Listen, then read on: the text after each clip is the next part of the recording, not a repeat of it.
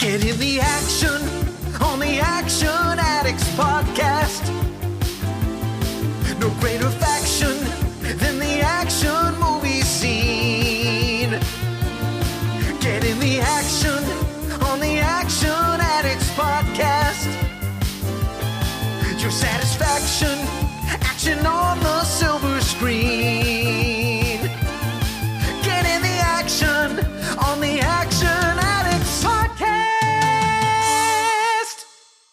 Hello, ladies and gentlemen. Welcome back to the show. My name is Scott Wiley, and you're listening to the Action Addicts podcast. Today, as you will have seen from the title of the episode, we are going to be talking about a personal favorite of mine. That is Triple X: The Return of Xander Cage. Joining me this week, we have uh, former military man Chris Barreras, who I will uh, let you get to know and meet. And if you listen to shows similar to mine, you're probably already familiar with him. More by luck than judgment, he was actually on Action for Everyone this week, uh, which is part of the reason why I decided to give that some breathing room so that, you know, you're not getting overwhelmed by too much Barreras content. He is someone that we have been trying to have on the show for a really long time, and as you'll work out very quickly, this is an old recording. How will you know this? Well, for starters, we're both married, and uh, we both refer to our wives as fiancés, and I talk about how hot it is in England, and I promise you I'm anything but hot at the moment. It is freezing here. But good news. This is the last one that was recorded during this time period, so after that, we're gonna jump forward a little bit, so the recordings will start to sound more uh, recent, which will be a bit of a weird thing after editing so many of these older ones. Obviously, we have had the occasional uh, episode that's been much more recent, such as the Die Hard episode, because it was, you know, relevant to Christmas. But I'm really happy that this one and last week's one with Larry that was on Broken Arrow finally saw the light of day. And uh, it's always a shame when some of these episodes get stuck waiting for their time to shine, but it's happened now. So I hope that you enjoy this episode, and I'll hand you over to us without any further delay. And yeah, enjoy the Vin Diesel and Donnie Yen goodness that is this film and our conversation. See you in the outro.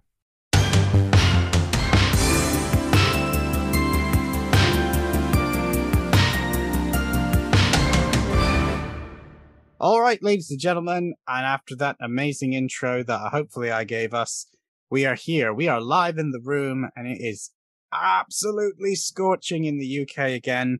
So if you do hear background noise, though I'm usually able to take it out without any issues anyway, but it might pick it up every now and again. Uh, it's my fan because it is like 35 degrees outside. I don't even want to look at what it is in here with my laptop going and all the, and the lights on. So make of it what you will. But either way, we're joined today by a first time guest, but probably not the first time you guys have heard of him because he's been on several Action Twitter podcasts, and he is very much known as that tactical guy, aka Christopher Barreras. Welcome to the show, dude. How are you doing? I'm doing great, Scott. Man, I'm I'm I'm really excited, you know, about this. You know, like I've been looking forward to it all week. Yeah, I've been uh, I've been looking forward to it too. It's it's funny because uh, I had to basically watch two of my favorite films uh, this week for uh, another episode as well, and it, it, it's always nice when I can look at the films that I'm going to do and go, ah, I, I genuinely like these ones. Whereas you, you never know with some of them when you look at them and you think, is this going to be a good episode or is this going to be a bad episode? But as we're doing Triple X, The Return of Xander Cage, I've seen this film uh, over half a dozen times since it originally came out.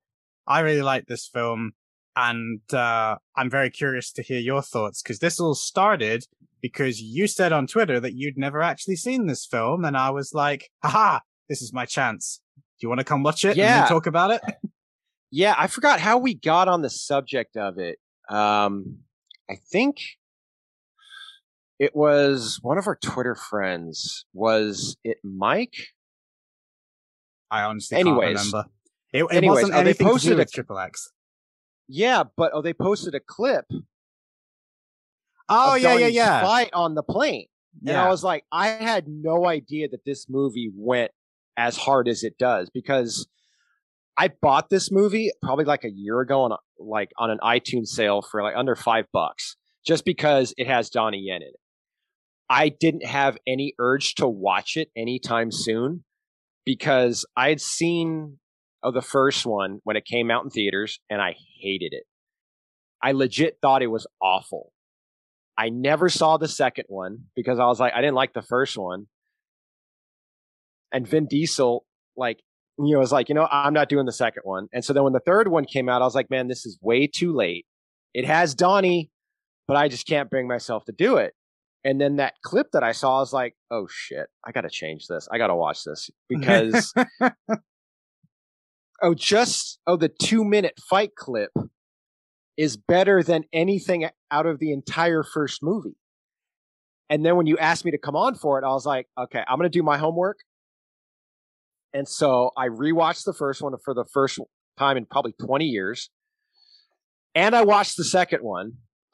And as I finished the second one, I'm like, man, Scott's put me, he's put me through the ringer on this one. And then I saw the third one. I was like, you know what? It makes up for it. It's totally okay. Because while outside of Donnie, oh, the movie has the same problems that I had oh, with the first two. But anytime he's on screen, he's so energetic. I'm like, I can't take my eyes off the screen right now. And his uh-huh. fight scene is one of, of the best he's done in the West. Where I was like, it's not overly edited. It's not like shot like all up close. There's plenty room to see everything. He's having a fun time. It's like, oh yeah, totally worth it. Totally worth it. Yeah, no, I agree. Uh, I'll, I'll be entirely honest. When you told me you were going to rewatch the original and the second one, a part of me sort of went, there's a reason I'm not. uh, I will one day get rewatch the first one because when that came out originally, I was the, the target age and the demographic for it. I really liked it as a younger person. Uh, but uh, even the premise alone, in retrospect, is making me go, ugh.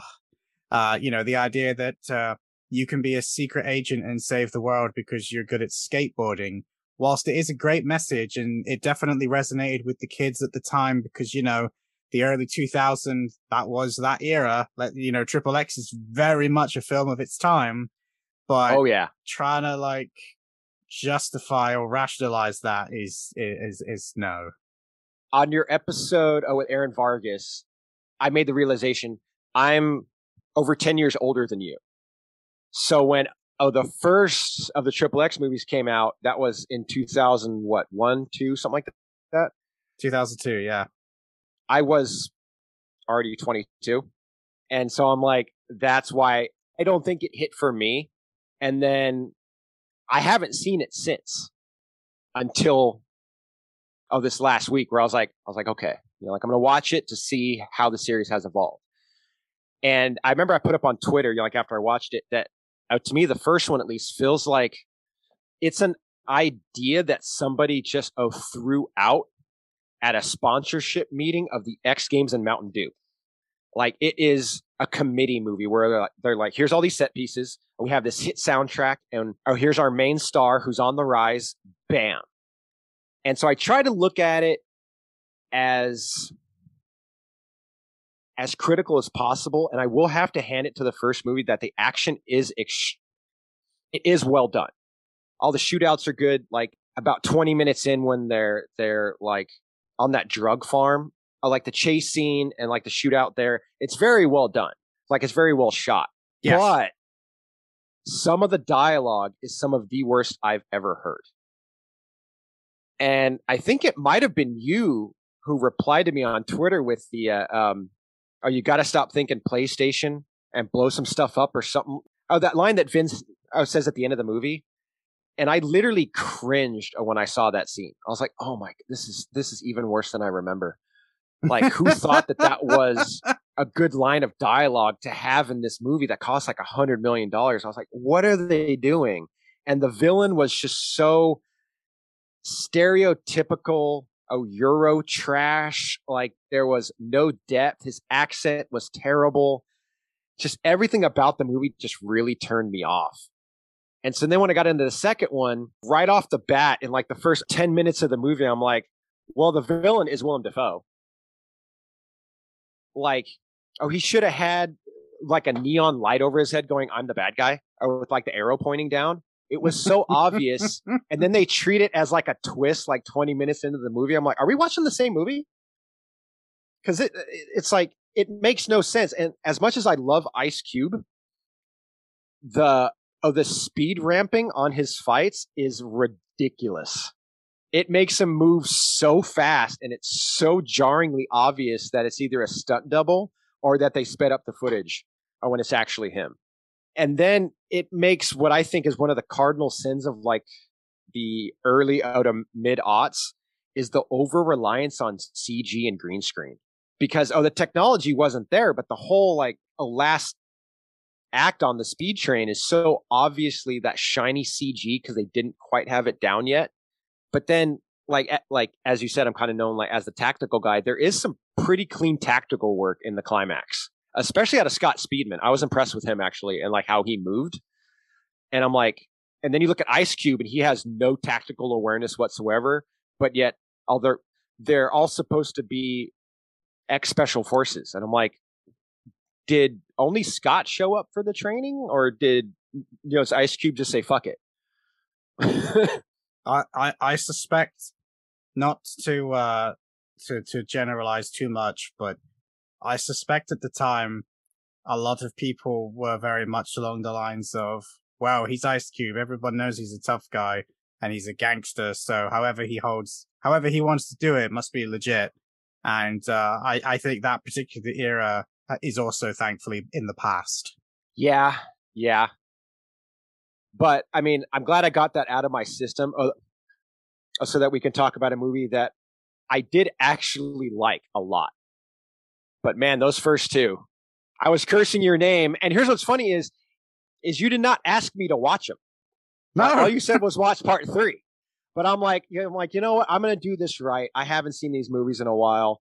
And like, I even brought it up to my fiance. I'm like, yeah, babe, like I just finished the second Triple X. She goes, why are you watching these movies when you only had to watch the third one? And I'm like, I don't know. I don't know why I did it. And I hate myself for doing it because they were terrible.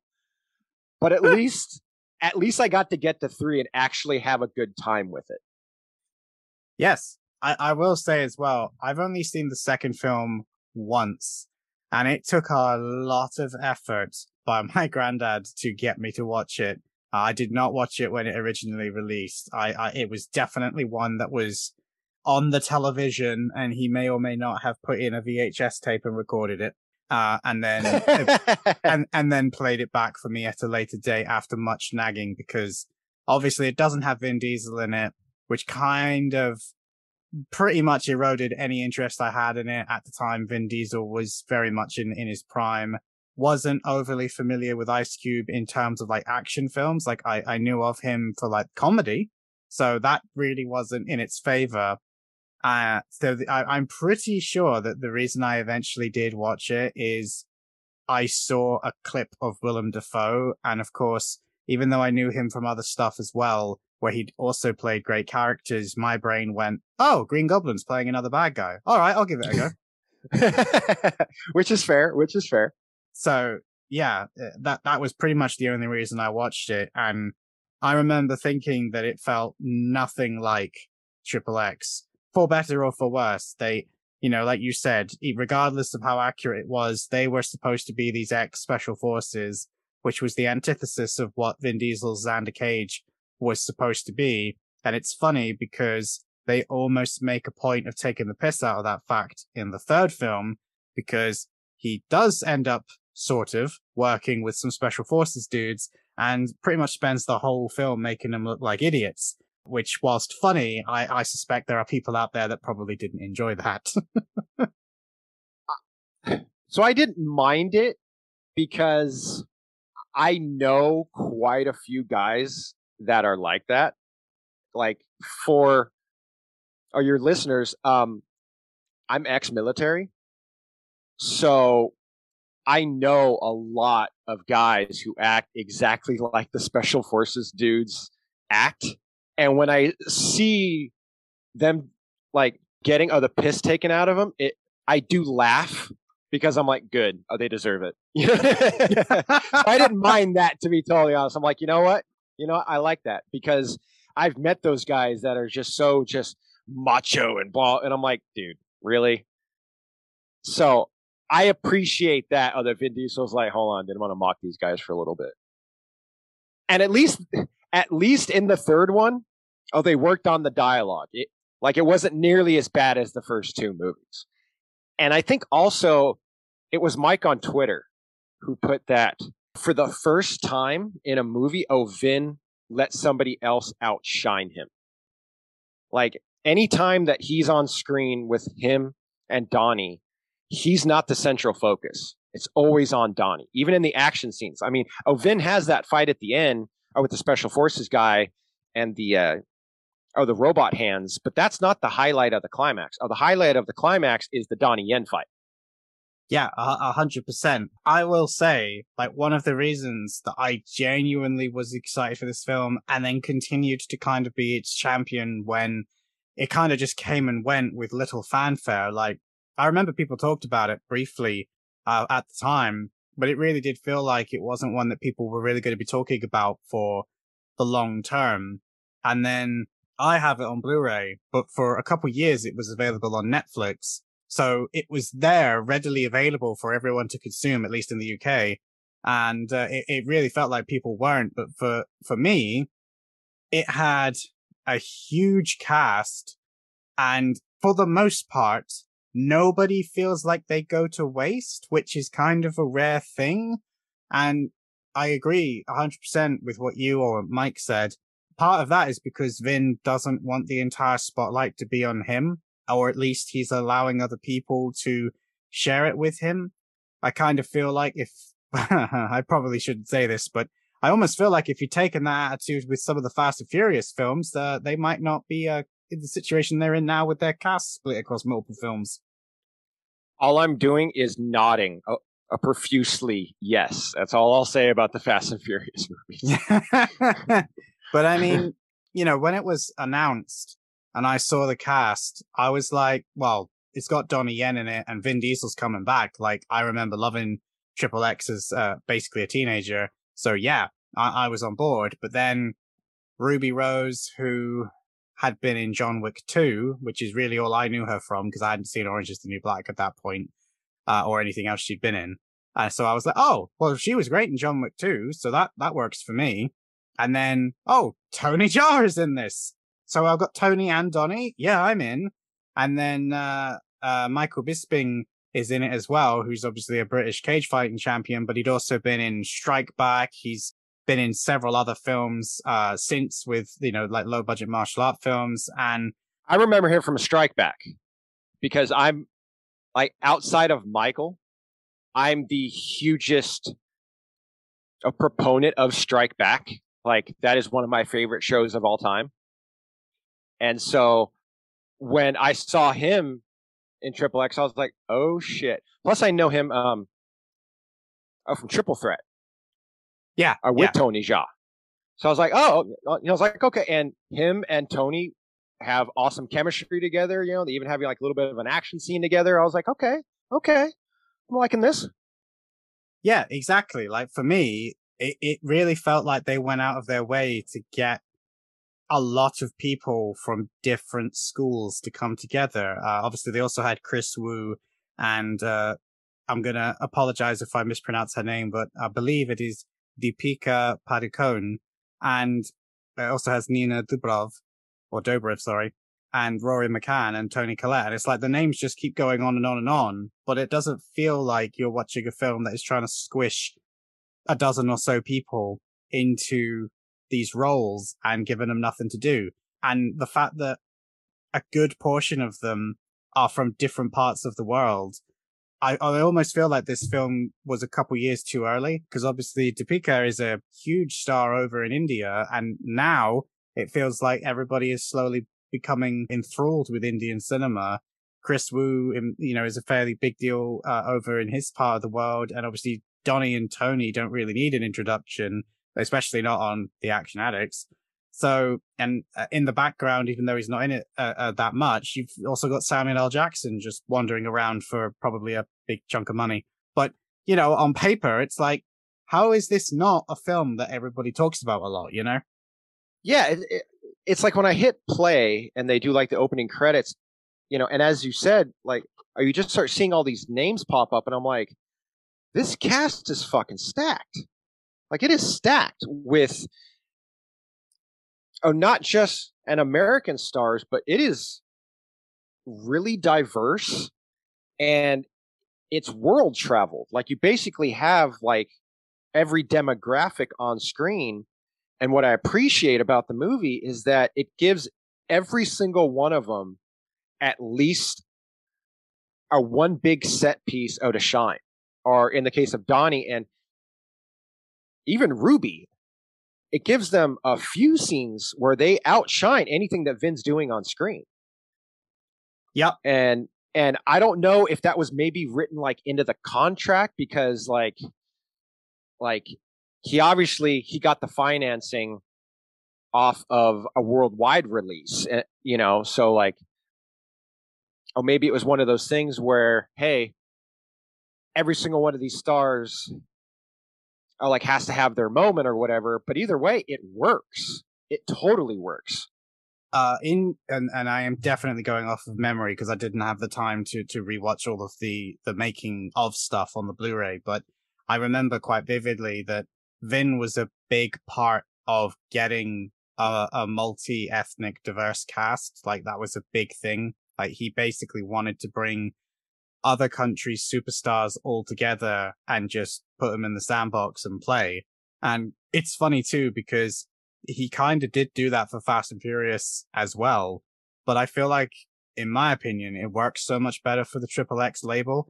Um, I had this conversation with someone at the time when we, when, you know, we were t- tweeting each other about this. And it's like the Fast and Furious films are so over the top now and basically are triple X films that there's barely any distinction between the two of them because they've just gone so far from what they actually started out as. Whereas the triple X films, you don't have that same disconnect from reality because you're already dealing with the ridiculous scenario that basically everybody involved is really good at what they do, which 90% of the time has got nothing to do with actual spycraft or combat, but because they have these skills, they're able to do things that other people can't because everyone else thinks they won't or don't.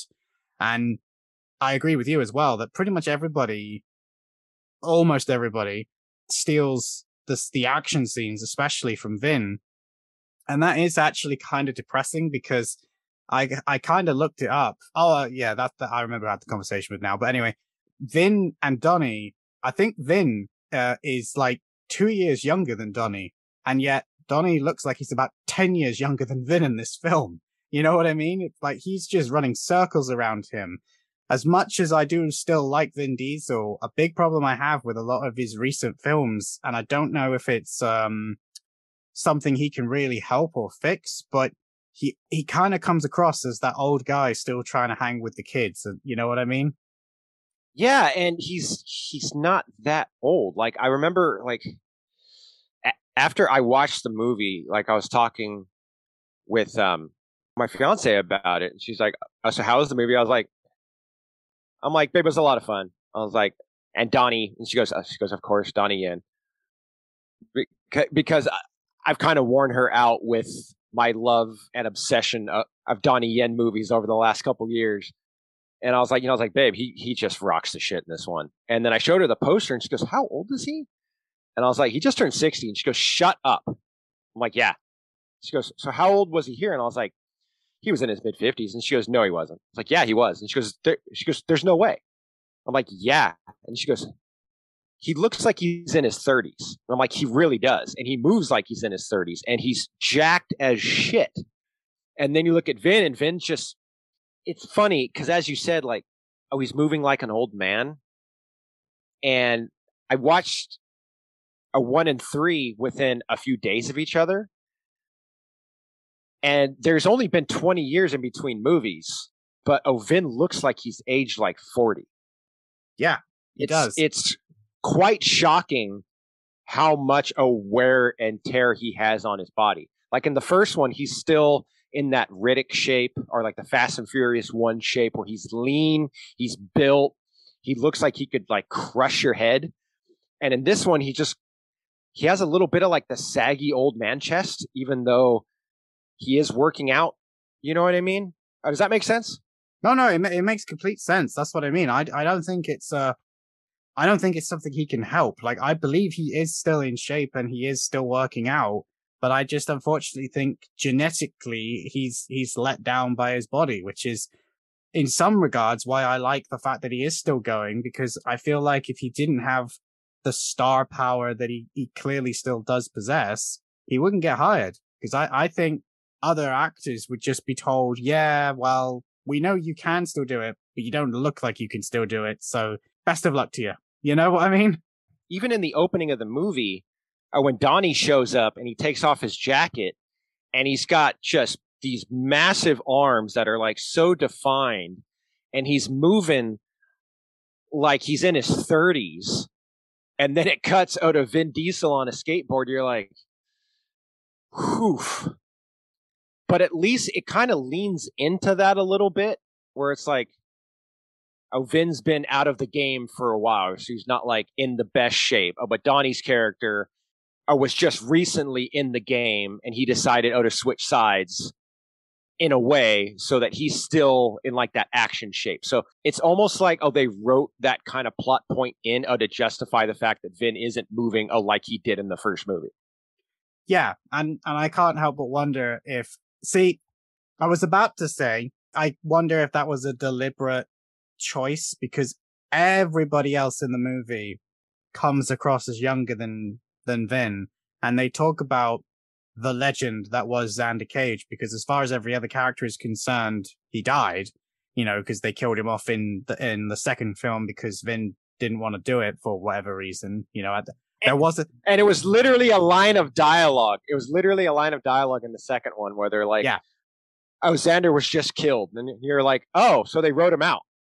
Okay. Yeah, yeah. Well, originally. But they don't explain in the third one how he faked his death or anything. It's just like, oh, no, like I'm still alive.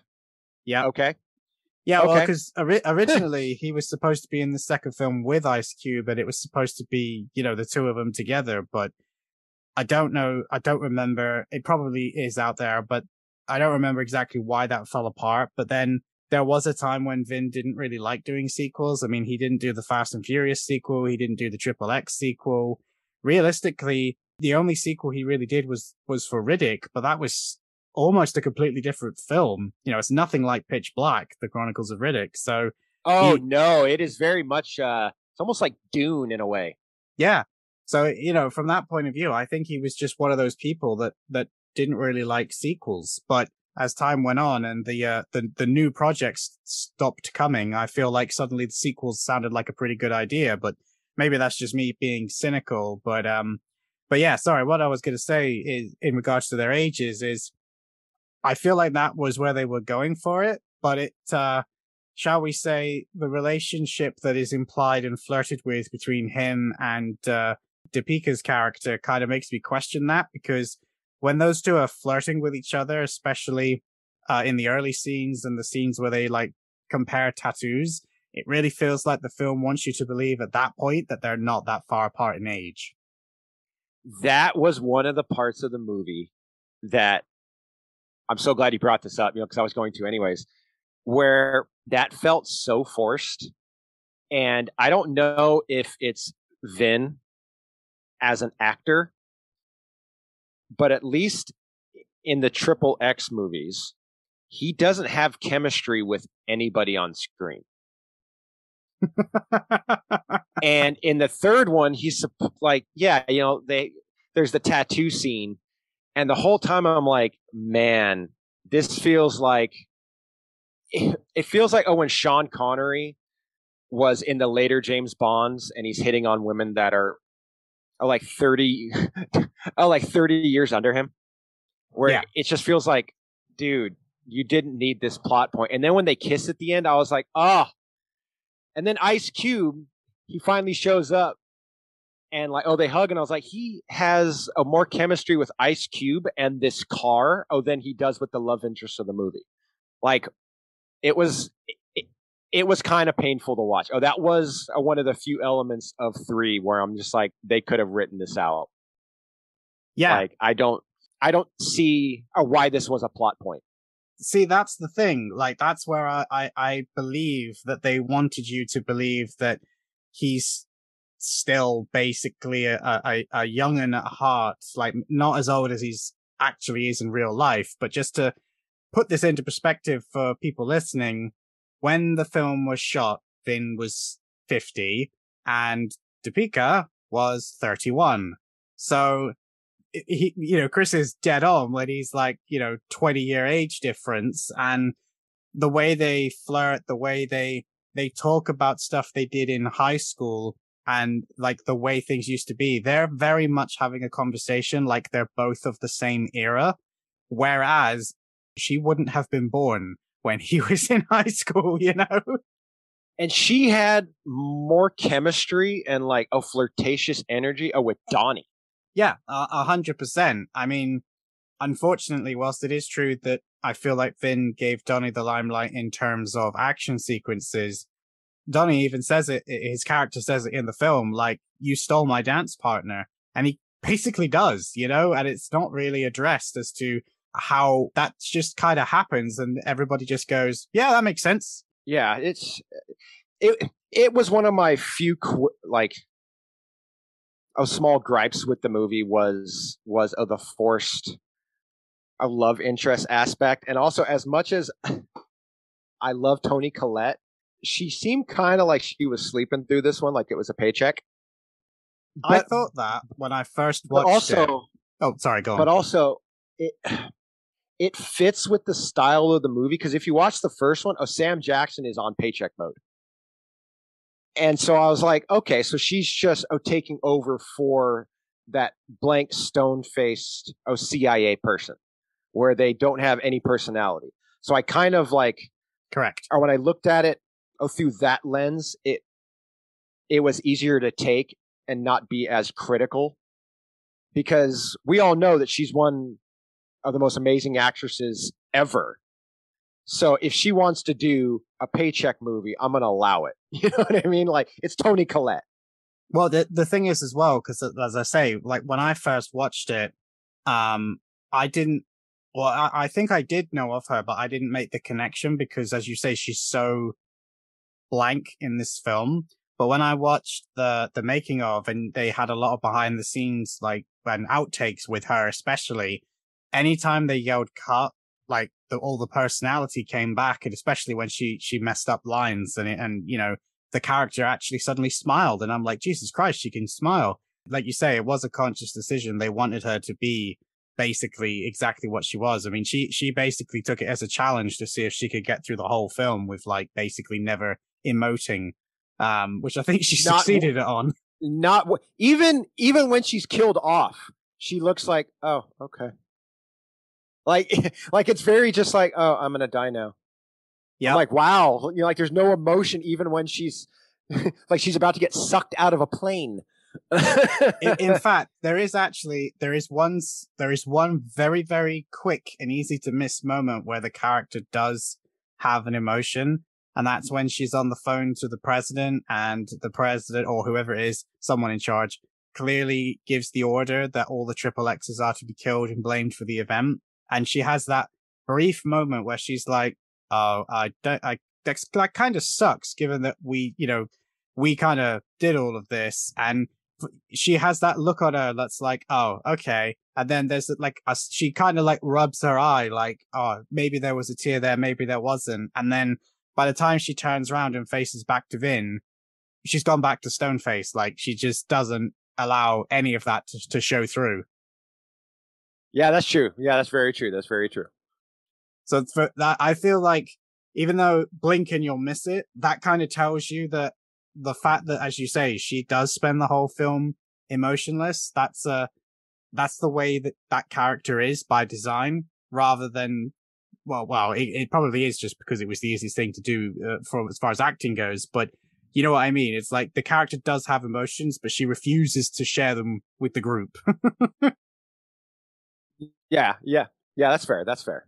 And I do remember that scene. Yeah, and Oh, you're right. It is very. If you blink, it's gone. Yeah. like it's like bam, like snap, and it's over with. And you're like, oh, okay. But uh, going back to, to, to the very beginning of the film, uh, like you said, everybody gets a great introduction. It's it's one of the better scenes in the film because you're introduced to all these brand new characters, basically the the, the so-called bad guys, uh, which we'll get to later. But you get to see Donnie do that amazing jump and uh, smash through the window, and then he gets to really show off some of his martial arts stuff. You get to see Michael Bisping basically just demolish some people, which I didn't actually realize until I rewatched it this time. That the guy that he basically takes out as he comes out the elevator is like a Jason Bourne style lookalike. And, um, I, I, I completely missed that the first time. And the fact that he kills him with a book as well is like, oh yeah, that is a, de- that is a deliberate thing. I, I, I cannot believe I missed that. And you get, uh, uh, Deepika, you know, in a tight leather, which, yeah, everybody uh, liked. Let's, let's don't lie. And, uh, Tony Her- Jaa, every single one of her outfits is revealing. every single one of her outfits should be illegal. I'm just gonna flat out say it. Like, if Vin definitely had a hand in the casting, he knew damn well what he was doing when he cast her. Let, let's put it that Ye- way. Yeah, but but um, to go off what you said of of the Jason Bourne, I caught that too, and I saw it as an homage to the opening of Triple X One, because if you remember at the start of Triple X One, there is uh, the British agent who's killed in the opening of the movie, and he's in a tux, he and he's very much a James Bond type, and, and, and it's Oh, actually yeah. It's Thomas Ian Griffith from uh, Karate Kid 3 and Cobra Kai. yeah, yeah. But he's not named. And that was basically uh, what I saw as oh, this isn't James Bond because here's the secret agent and he's killed. And then you see the opening of 3 where uh, the Jason Bourne style character, who was the hot big thing, is taken out as well. And I was like, oh, I like that homage. Yeah, and, and and everybody gets their moment. Like the uh, Deepika gets to show off like how flexible she is, and that the character's super smart. And then I love the fact that Tony Jaa's Talon isn't there. And then when he finally does show up, they're like, "You're late," and then he just like takes out a guy on a motorcycle by just flying through the air. And it's like, "No, man, I'm not late. I'm just you know making uh, my fashionable entrance." And he's got that mohawk or like the faux hawk. And I'm like, I love Tony Jaa. He's obviously having fun in this movie. Like, Yes. like all throughout the movie, he just has like this smile on his face. And like, I was introduced obviously uh, out of Tony Jaa on the Ong Bak movies and The Protector, where he's super serious and, you know, and like, oh, people forget that he, like, he's a decent enough actor. He's okay. But it, but in this, it plays to his strengths where he's just having a good time. Like he's being a goofball. Yeah. And like I said, like his chemistry uh, with Michael Bisping is really strong. Like, oh, they play well off each other. Like, I wouldn't mind a spinoff of just them two, you know, just having adventures, you know, kind of thing. No, I, I agree. Um, Tony is one of those weirder characters that I could see putting some people off, but I quite like the fact that he's a dancer and he's a bit of a party animal and he doesn't take anything as seriously. But somehow you can tell he's like best friends with this, you know, giant Michael Bisping, who is the exact opposite. He's very serious. He's, you know, he's very, uh, stoic. He doesn't really have a, a lot of dialogue like compared to some of the other characters. He he gets enough. It's not like he's a, he's a Dolph Lundgren uh type, but he uh he you know their their personalities are so polar opposite. But as you said, they get teamed up uh in quite a, a number of moments in the film. But it kind of comes across that that isn't just because they were the two that were left out. It, it genuinely felt like those two had a, a connection uh, and a friendship that goes back beyond the you know this film uh, which isn't always the easiest thing to do like you said uh, not everybody in this film comes across that way but the fact that those two both manage to shine even though they probably have the least amount of screen time of everyone uh it, it speaks to how good they are as actors even though like you say maybe they're they're not you know given oscar worthy performances. Um, it kind of reminds me um, of Dolph Lundgren and Jet Li on the Expendables movies, where like oh, like oh the few moments of or where they shared the screen, oh they seem to just in or just have a spark between the two of them. Yeah, like like at the start of the second one where it's where it's almost like a oh the opening of the movie this big you know is this big action set piece but then it but then it cuts oh to Jet Li and Dolph and uh, they're kind of talking shit to each other just like oh we're buddies you know what I mean? Like I get that vibe from them and I got that same vibe on this oh with Tony and Michael. Yeah no I 100% agree. I am quite happy to stay on record uh at some point in the not too distant future, uh, the Expendables will be an episode of the show, but uh, that will be mostly talking about the first one. But I'm quite happy to say that I genuinely believe that the, and I know it's not their fault, but the fact that they essentially lost Jet Li from the main lineup of their cast is one of the reasons why I think the sequels don't hit for me as well as the first one did. Uh, I, I know that the second one is the better film as a complete package, but you really feel the the lack of Jet Li in two and three. Oh my God. Yeah. I, I, I 100% agree with you. Sorry to cut you off. I, I, I 100% agree with you. Just, just that scene in the first one, you know, like where they're all talking, you know, like all about the mission and Jet Li has a thing. I, I want more money. And yep. it's like, it turns into a comedy bit almost but it's like he's he, see the thing with Jet is he's such a screen presence that when he's on screen, he steals the spotlight from Stallone and Terry Crews and all these guys. So yeah, in the second one, when oh they write him out of the rest of the movie, and then he shows up in the third one at the very end, you're like, what is going? Oh, God, I wish he could come back. Like, I miss him in movies. Well, unfortunately, that that's the thing, isn't it? I, I know it wasn't yeah. the Expendables' choice to lose Jet Li. I mean, in, in, the case of the second one, it was a case of he was already booked to, to make uh, a Chinese film, the name of which escapes me. I remember seeing it, and aside from dodgy CGI, it wasn't too bad. But I think by the time they made the third film, his thyroid condition had gone horribly out of control, and he just you know, he, he basically all but retired from making films and, you know, yeah. he's, he, he still does make stuff now, but they tend to be dramas. Like you aren't going to suddenly see him, you know, make a return to action films, I think, unfortunately.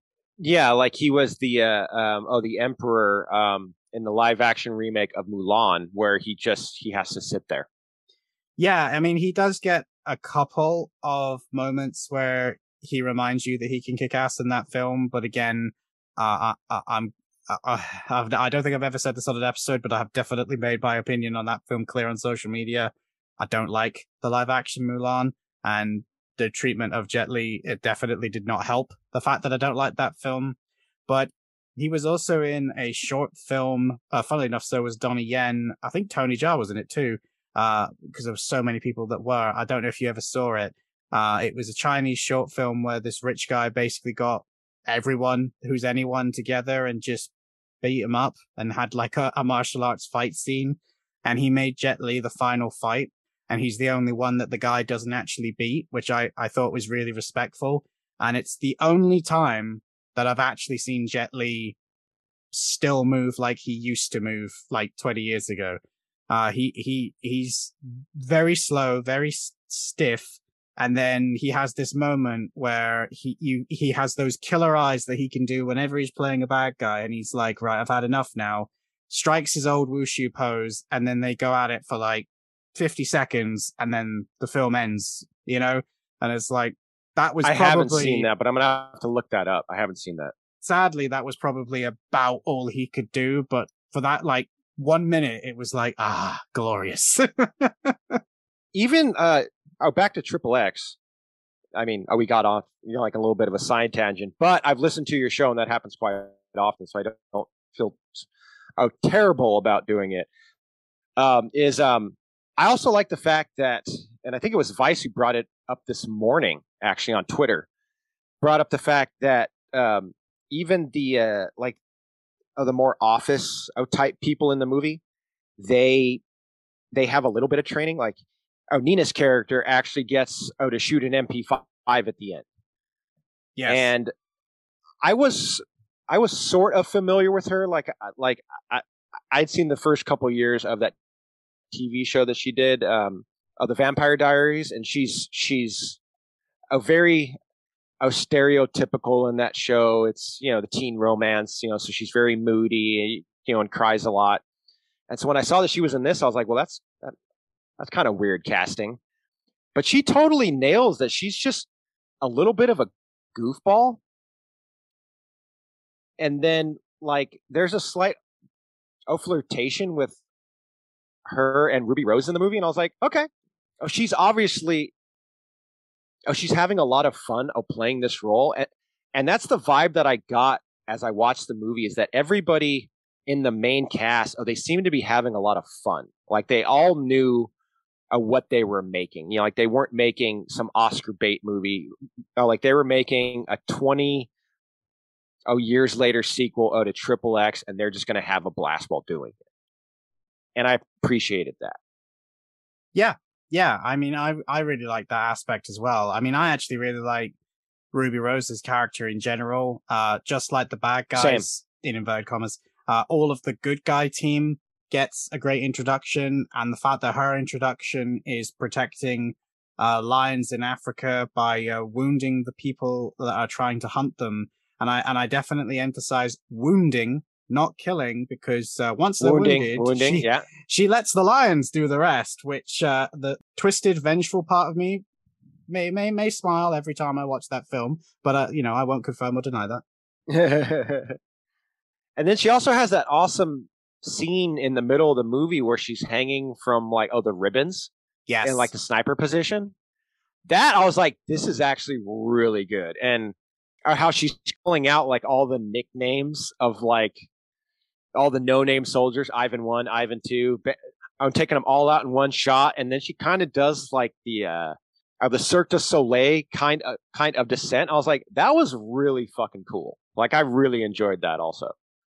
Yeah, I mean that that that whole sequence is just probably one of the highlights of the film for me. I mean, the way that Vin Diesel described the order in which he wants her to kill them with, like you say, these Russian nicknames and he just keeps coming up with new ones. And then she does kill them in that order once it all kicks off. But then you get Tony Jaa coming in and he gets to kill a few and Donnie Yen, you know, uh, and, and all of that was preceded by the greatest game of hot potato ever played with where they uh, use a live grenade instead. And then they just keep adding more grenades and everything about that whole sequence on that island works for me except for the fact that it's like a rave in the middle of nowhere because I honestly think that whether it's Fast and Furious or Triple X, it feels like Vin cannot go to any location unless it's a, a party filled with like 20 year olds dancing their heads off to dated songs.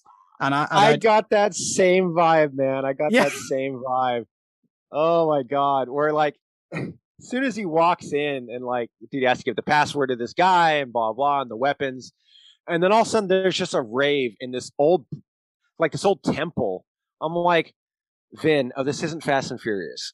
Like, I immediately thought of Fast, uh, was it Fast Six, where they're just in London in the middle, like, of this an historical looking place, and there's just all these girls, you know, like with their asses hanging out. I'm like, Vin, you don't have to have this in every movie that you do. You don't.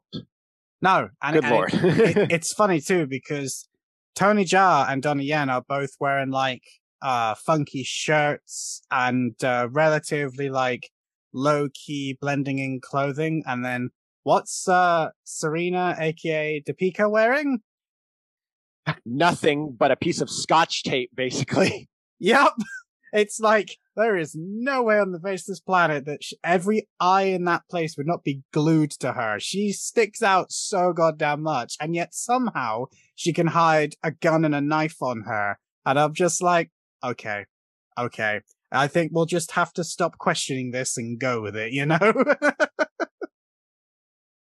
and it's funny to see Donnie wearing a shirt like that I don't know why.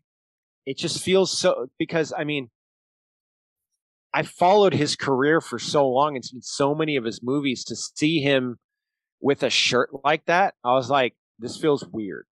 Like I don't mind the tattoos because I mean, in Special ID, he's like all tatted up and everything like that. But but in this, it, it's almost like he's in a Hawaiian shirt. Oh, that he picked up from Target. If that makes sense.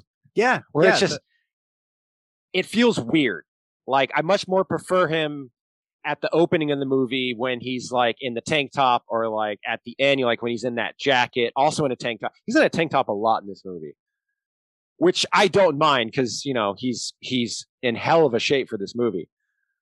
But um, my one problem with the uh, grenade scene is I I personally know how long it takes for those grenades to blow up.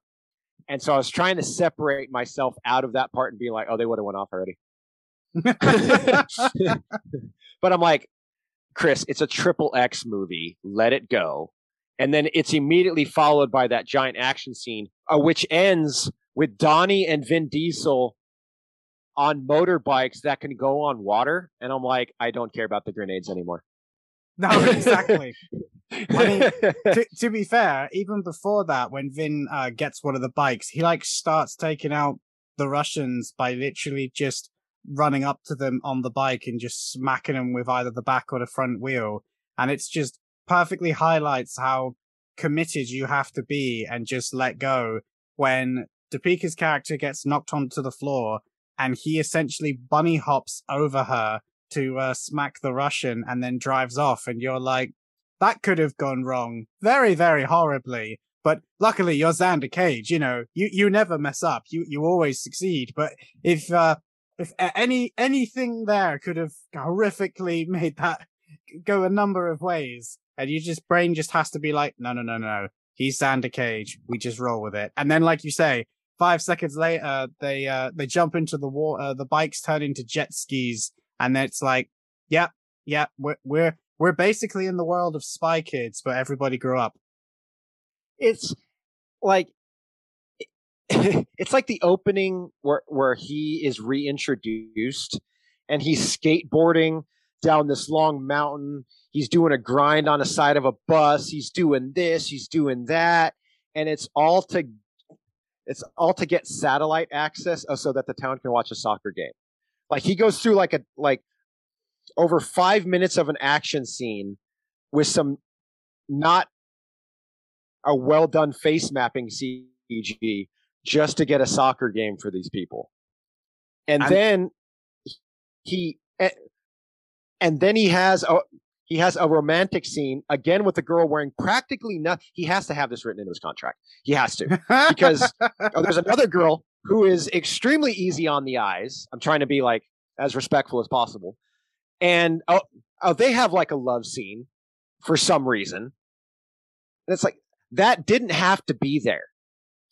No, and the funny thing is, is the way they do that whole sequence. Uh, the first time I watched it, I assumed that that that character, whoever she is, because I don't think she ever gets a name, um, was supposed to be Vin Diesel's like girlfriend, because obviously he's been living there, and I just uh, I thought, well, that's obviously what's happening, and then you find out the following morning where he's basically just left her his skateboard and a note about not falling off of it. And you're like oh okay.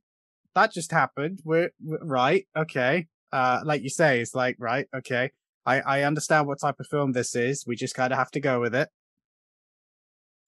See, but again, it's a staple of the first movie where, uh, um, like when he meets up with the, uh, God, I'm drawing a blank on what they were called. The organization name, like of all the bad guys, he meets up with them in that club, and then oh, they send him back oh to the castle because evidently oh these bad guys have a castle, and he just has like a threesome or foursome with all these hot women. And I'm I- like, i mean in Okay. fairness this film kind of tops that when he goes to uh see his uh, computer hacker friend oh my god, I totally forgot about that scene. Never mind. Never mind. It is, it is topped in this movie where yeah, he meets up with the a computer girl, and she goes, "I can't touch a computer.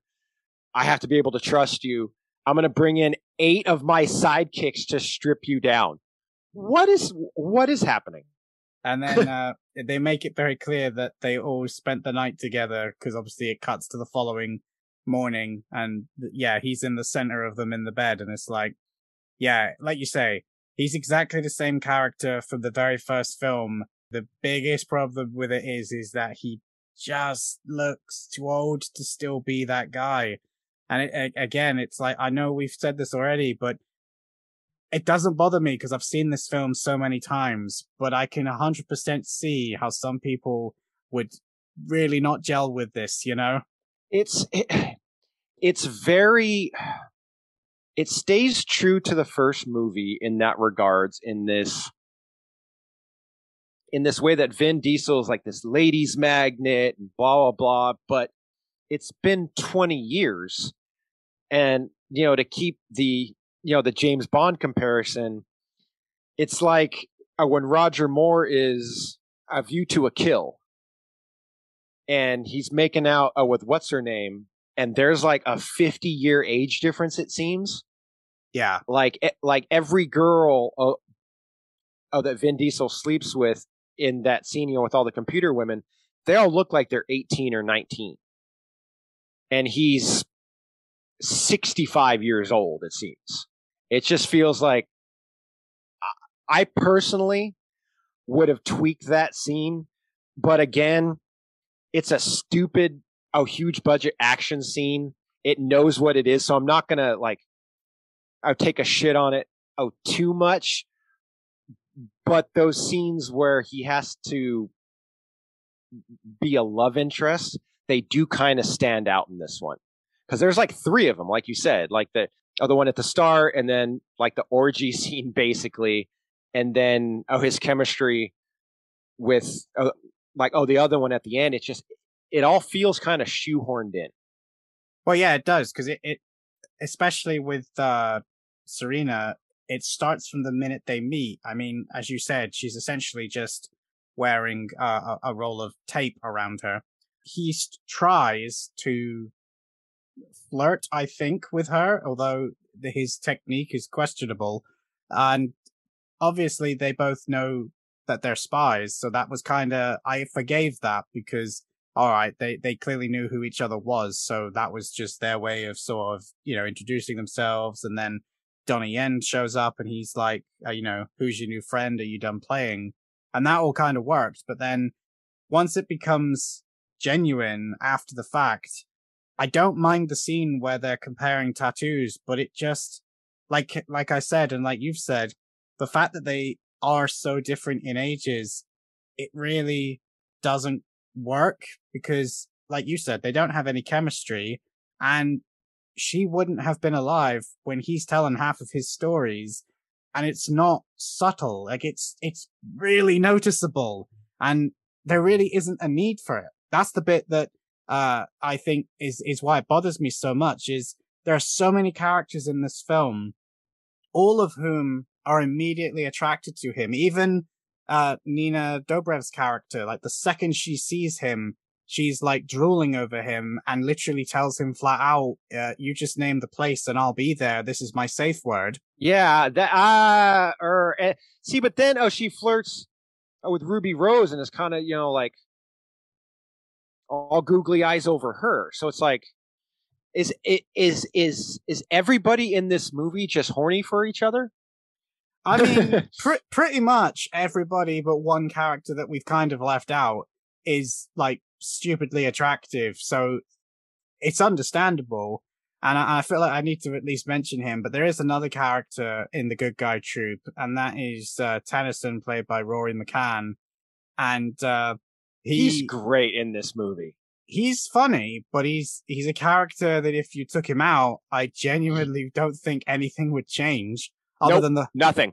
Exactly, and that's kind of my issue with him. His his skill, which is supposed to be driving, but obviously that's too boring for a triple X character. So his skill isn't driving, his skill is crashing.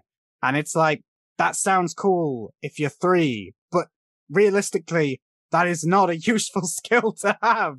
Like the one time he does it and he's with uh, Kris Wu character Nix, he even is like, no, no, no, no, this is a horrible plan. We're just gonna crash and it won't actually help. And it doesn't help. it, it doesn't do anything. It doesn't like, yeah, as much as I, as much as I like him in this movie because I was a fan of his when I saw him in Hot Fuzz. Yeah. And then you see him on Game of Thrones where he's this completely different character. And so when he pops up in this, I was like, oh, it's the Hound from Game of Thrones. But then as you watch the movie, I'm like, why is he here? Like, yeah. I mean, you could have taken is- his character traits and split them up on Nick's character and Ruby Rose, and it still would have had the same outcome. Like, like okay, so he's loud, he's big, he oh he crashes cars, and or he likes to have a mouth guard in for some reason, even when he's not in a vehicle. Like, okay, is kind of goofy, but I mean, it's a triple X movie, so it's kind of like okay, I get it. I mean, I don't like it, but I get it. Yeah, same. And I mean, he d- he doesn't not have good moments. Like when he's told to stay in the boat, and then he won't get out of the boat to help them when the Russians attack because X said stay on the boat, and then he eventually does help by essentially driving the boat off water off a ramp and then crashing into one of the Russians in a boat. And it's like that's that was funny. That that bit genuinely gets a laugh. But after that, he just feels so superfluous.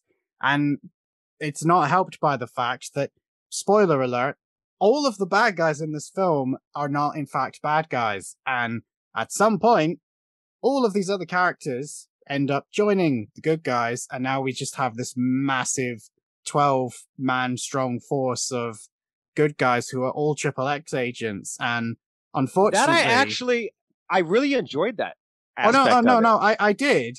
But like when you put them all next to each other, Rory's character feels so out of place. Like he Yep. he's a guy that can just smash things with a car, and yet you're you're saying that he's as good as Donnie Yen or Tony Jaa or Ruby Rose or Michael Bisping or even Vin Diesel or any of them, any of them. You know, it's like it, it, he feels just wrong to be there. You know. Yeah, yeah. Especially at the end when they do like the uh um oh the traditional like the hero team shot where like everyone's walking together and you're like, he didn't do anything. yeah. Like like it, it's like that scene from the Simpsons episode, oh with the monorail. Oh, with Leonard Nimoy, where he goes, and my work here is done, you know, and he gets called. He goes, "Oh, you didn't do anything." He goes, "Oh, didn't I?" And then he just phases. Like that is Rory's character, and he's, he's like, "Oh, my job is done," but you didn't do anything. And he goes, "Exactly." You're like, "Wait, what? Wait, what? Why are you here?" Uh, I suppose actually, uh, saying spoilers, I haven't actually said anything about the story. We just went straight in with the characters, which is fine. But for anyone who hasn't seen the film, I mean, A, why are you listening to us? But B, go watch it. It's great. But the, the story is basically that someone out there, like some kid in his bedroom, invented a device that could essentially bypass all security for any technological device, which means that, uh, and they, they show you this in the very beginning of the film where allegedly Samuel L. Jackson's character gets killed again, because, you know, he got killed in Triple X2, allegedly, and then didn't. Uh, yeah. Oh my god. uh, essentially they can take satellites out of orbit and crash them into the ground, which naturally is quite destructive and devastating. And you'd think would be a bigger deal considering that they like level the whole of Italy basically and, you know, crash into it like the asteroid that destroyed the dinosaurs. But apparently somehow not everybody has heard about this. And then they think that uh, Donnie Yen's character is a bad guy, but unsurprisingly, it turns out that they weren't and that they were all triple X agents and that they were actually also carrying out the last orders of Samuel L. Jackson's character Gibbons. And so once they eventually figure out who the actual bad guy is, which turns out to be a guy in a suit, because of course it had to be an old white guy in a suit. It couldn't be anybody else. Uh, yep. they then all they then well they don't actually team up because they have different reasons for wanting to get uh the device but they all end up converging on where the device is and they have this great sort of rival race between both groups to try and get to the device Now I can't remember if it uh it happened in the in the in the grenade scene or if it happens in this bit when Donnie and Vin are going back and forth. I think it's the grenade scene, but I absolutely love Donnie's backstory when they all realize that these guys are actually rogue triple X agents and he tells the story that he was a soldier and he'd seen so much blood that his eyes had turned red because that is for a lot of American audiences. I think that's probably the first time they've actually seen a hint of the fact that Donnie Yen is a really good actor. Obviously, if you've seen his Chinese work, you already know he's a good actor.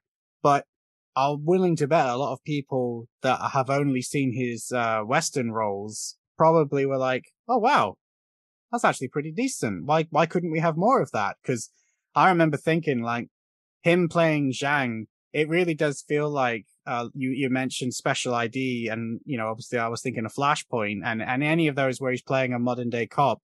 It almost feels like they just pulled one of those characters out to be in this film, but changed cop to soldier, and it all could just fit, you know? Yeah, yeah, yeah, yeah, yeah. Yeah, uh, I mean, and that's the thing is like, I um I remember when this movie came out that that I remember reading some stuff where they're like, oh, people were in, and impressed oh, with Donnie's English in in particular, and I'm like, oh, does no one realize that? Yeah, he is born in China, but he grew up in the U.S. until what, like the age of eight or nine, I believe. Like, it could be off, but like, like he, like he speaks English fluently, and and so that's why, like in Triple X, or when he has that monologue, I was like, see, he, like here's the material that he needs to be doing outside of just like, I mean, he he's notoriously underused in Blade 2 where he doesn't even have a line of dialogue. Yeah. And then yeah. and then you see him like in Shanghai Nights where he's just kind of there at the end. But then you see him in something like this or Rogue One where he actually has a has a character and I'm like why aren't Western why aren't Western studios seeing this? And I'm and I'm expecting he's going to have a lot to play with on John Wick 4 oh, just based off that teaser that they showed. So I'm so like I'm kind of hoping that at least in terms of Western audiences who aren't all that familiar with his work, uh, they get to see what all of us have known for years, which is like, yeah, he is a legit awesome action star, but he's also a really good actor too. And I think he proved that on the Ip Man movies in uh, particular. Uh, yeah, no, 100%. I mean, for me, the Ip Man movies were kind of like The Raid in a very different way. Obviously, they're very different films, but uh, they broke the language barrier. You know, my fiance Jade had seen the Ip Man films and the Raid films before we got together, and she doesn't tend to watch a lot of martial art films, the the raid obviously being slightly different because you know there's there's more to it than that, uh, which I'm not going to get into. But the Ip Man films, they're not just about how good of a martial artist Donnie Yen is. They have an emotional story, and like you say, they really show off how good of an actor Donnie Yen is. And whilst yeah, there's still a large percentage of people that have never seen it because well, it's a subtitled film, and that's as far as they're willing to go with it the fact that I know so many people who enjoy the Ip Man, well, quadrilogy, I suppose now it was a trilogy, uh, is purely down to the fact that Donnie Yen broke through. And average films aren't going to do that, you know, and average actors aren't going to do that. He is a superstar in his own right. And it really helps that he has stuff like this that you can in- say to someone, Hey, you should watch this film. It's got a bunch of people in that you'll probably like, but it's also got a bunch of people in that you've probably never heard of that once you watch this film, you're going to ask me what else have they been in? And that's what this film, I think, did for a lot of people.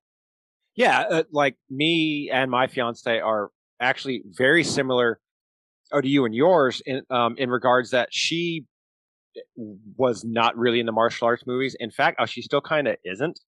I mean, oh, despite my love of them, and like oh she's seen a few here and there like um i can kind of tell uh, what she'll like.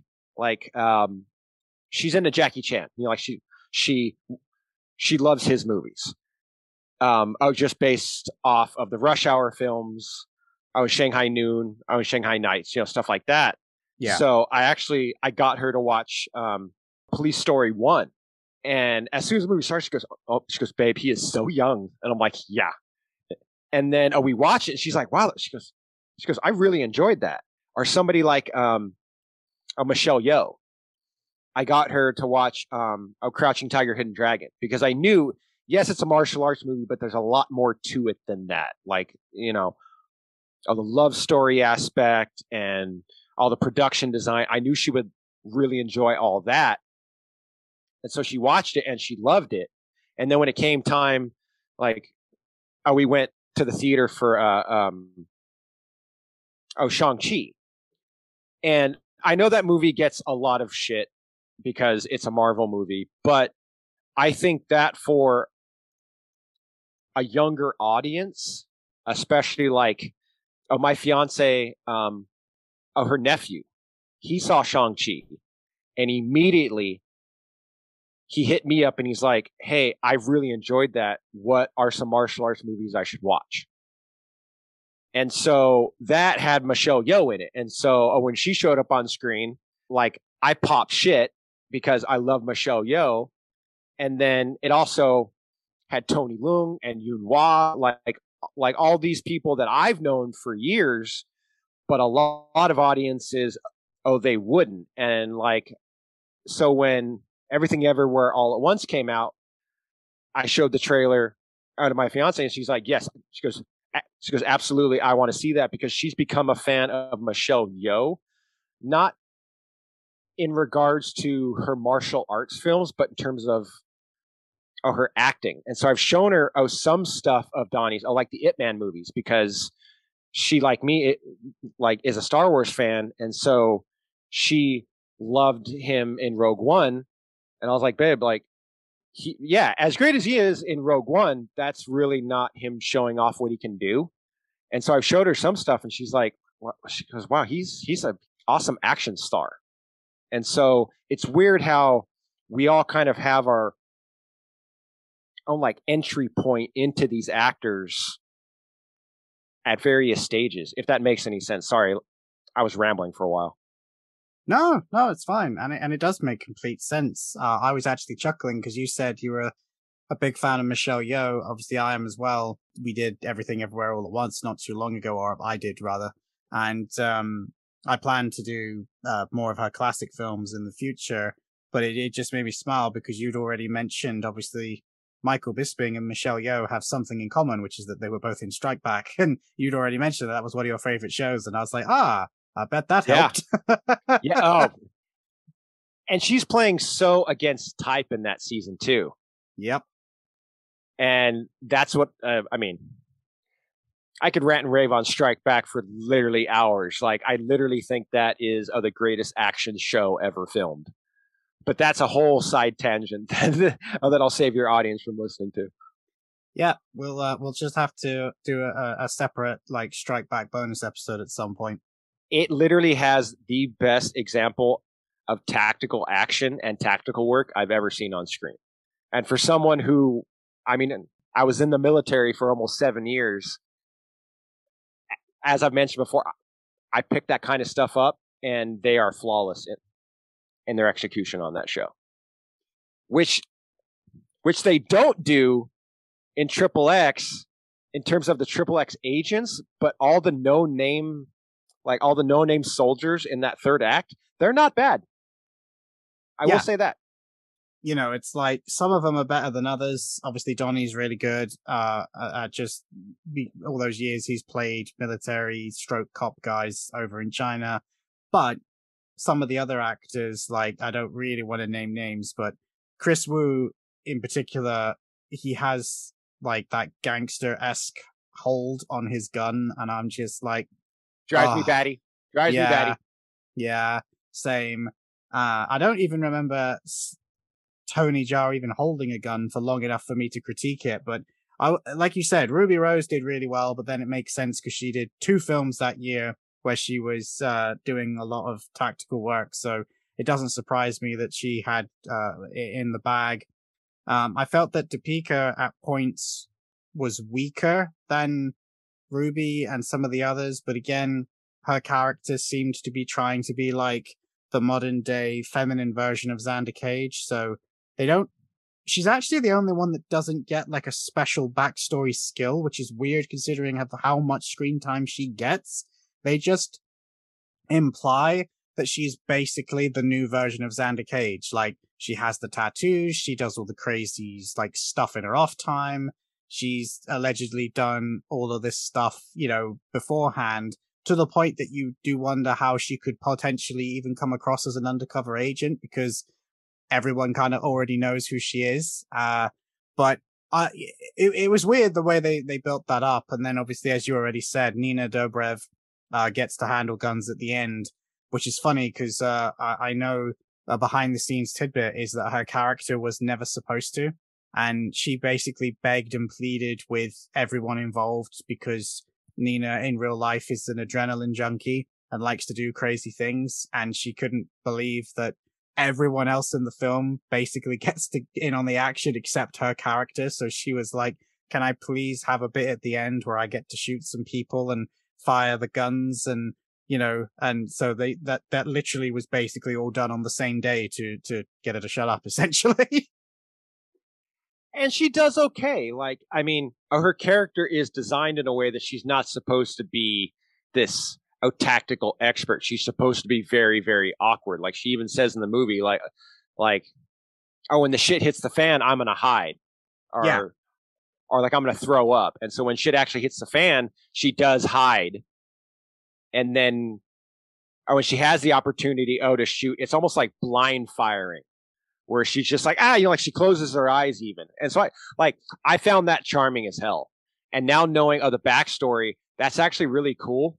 Oh, she got to do that because it's a neat little moment and uh, like uh, it's as much of development of character oh that we're going to get in a triple x movie yeah yeah um i find it funny as well that like from going back to the, the story of satellites being dropped out of the sky on people's heads that the bad guys uh or should i say the first bad guys um whole motivation is that he wants every country to dismantle their intelligence operations and in order to facilitate that, he's using the intelligence agency that he was a high ranking member of.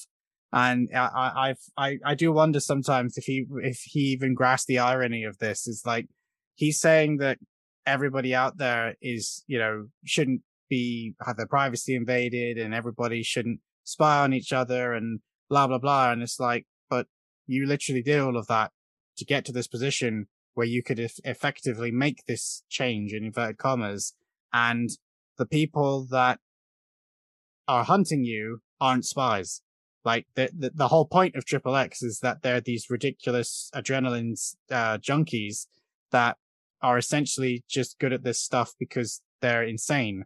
Is is essentially how I remember the first Triple X going, and uh, you know your your whole argument is kind of being diffused by the fact that you got beat by a guy that's good on a skateboard. And that's one thing that the plots, and I say that in quotes, oh, the plots of the Triple X movies aren't exactly super deep. No? Especially in regards to, uh, like, oh, the third one.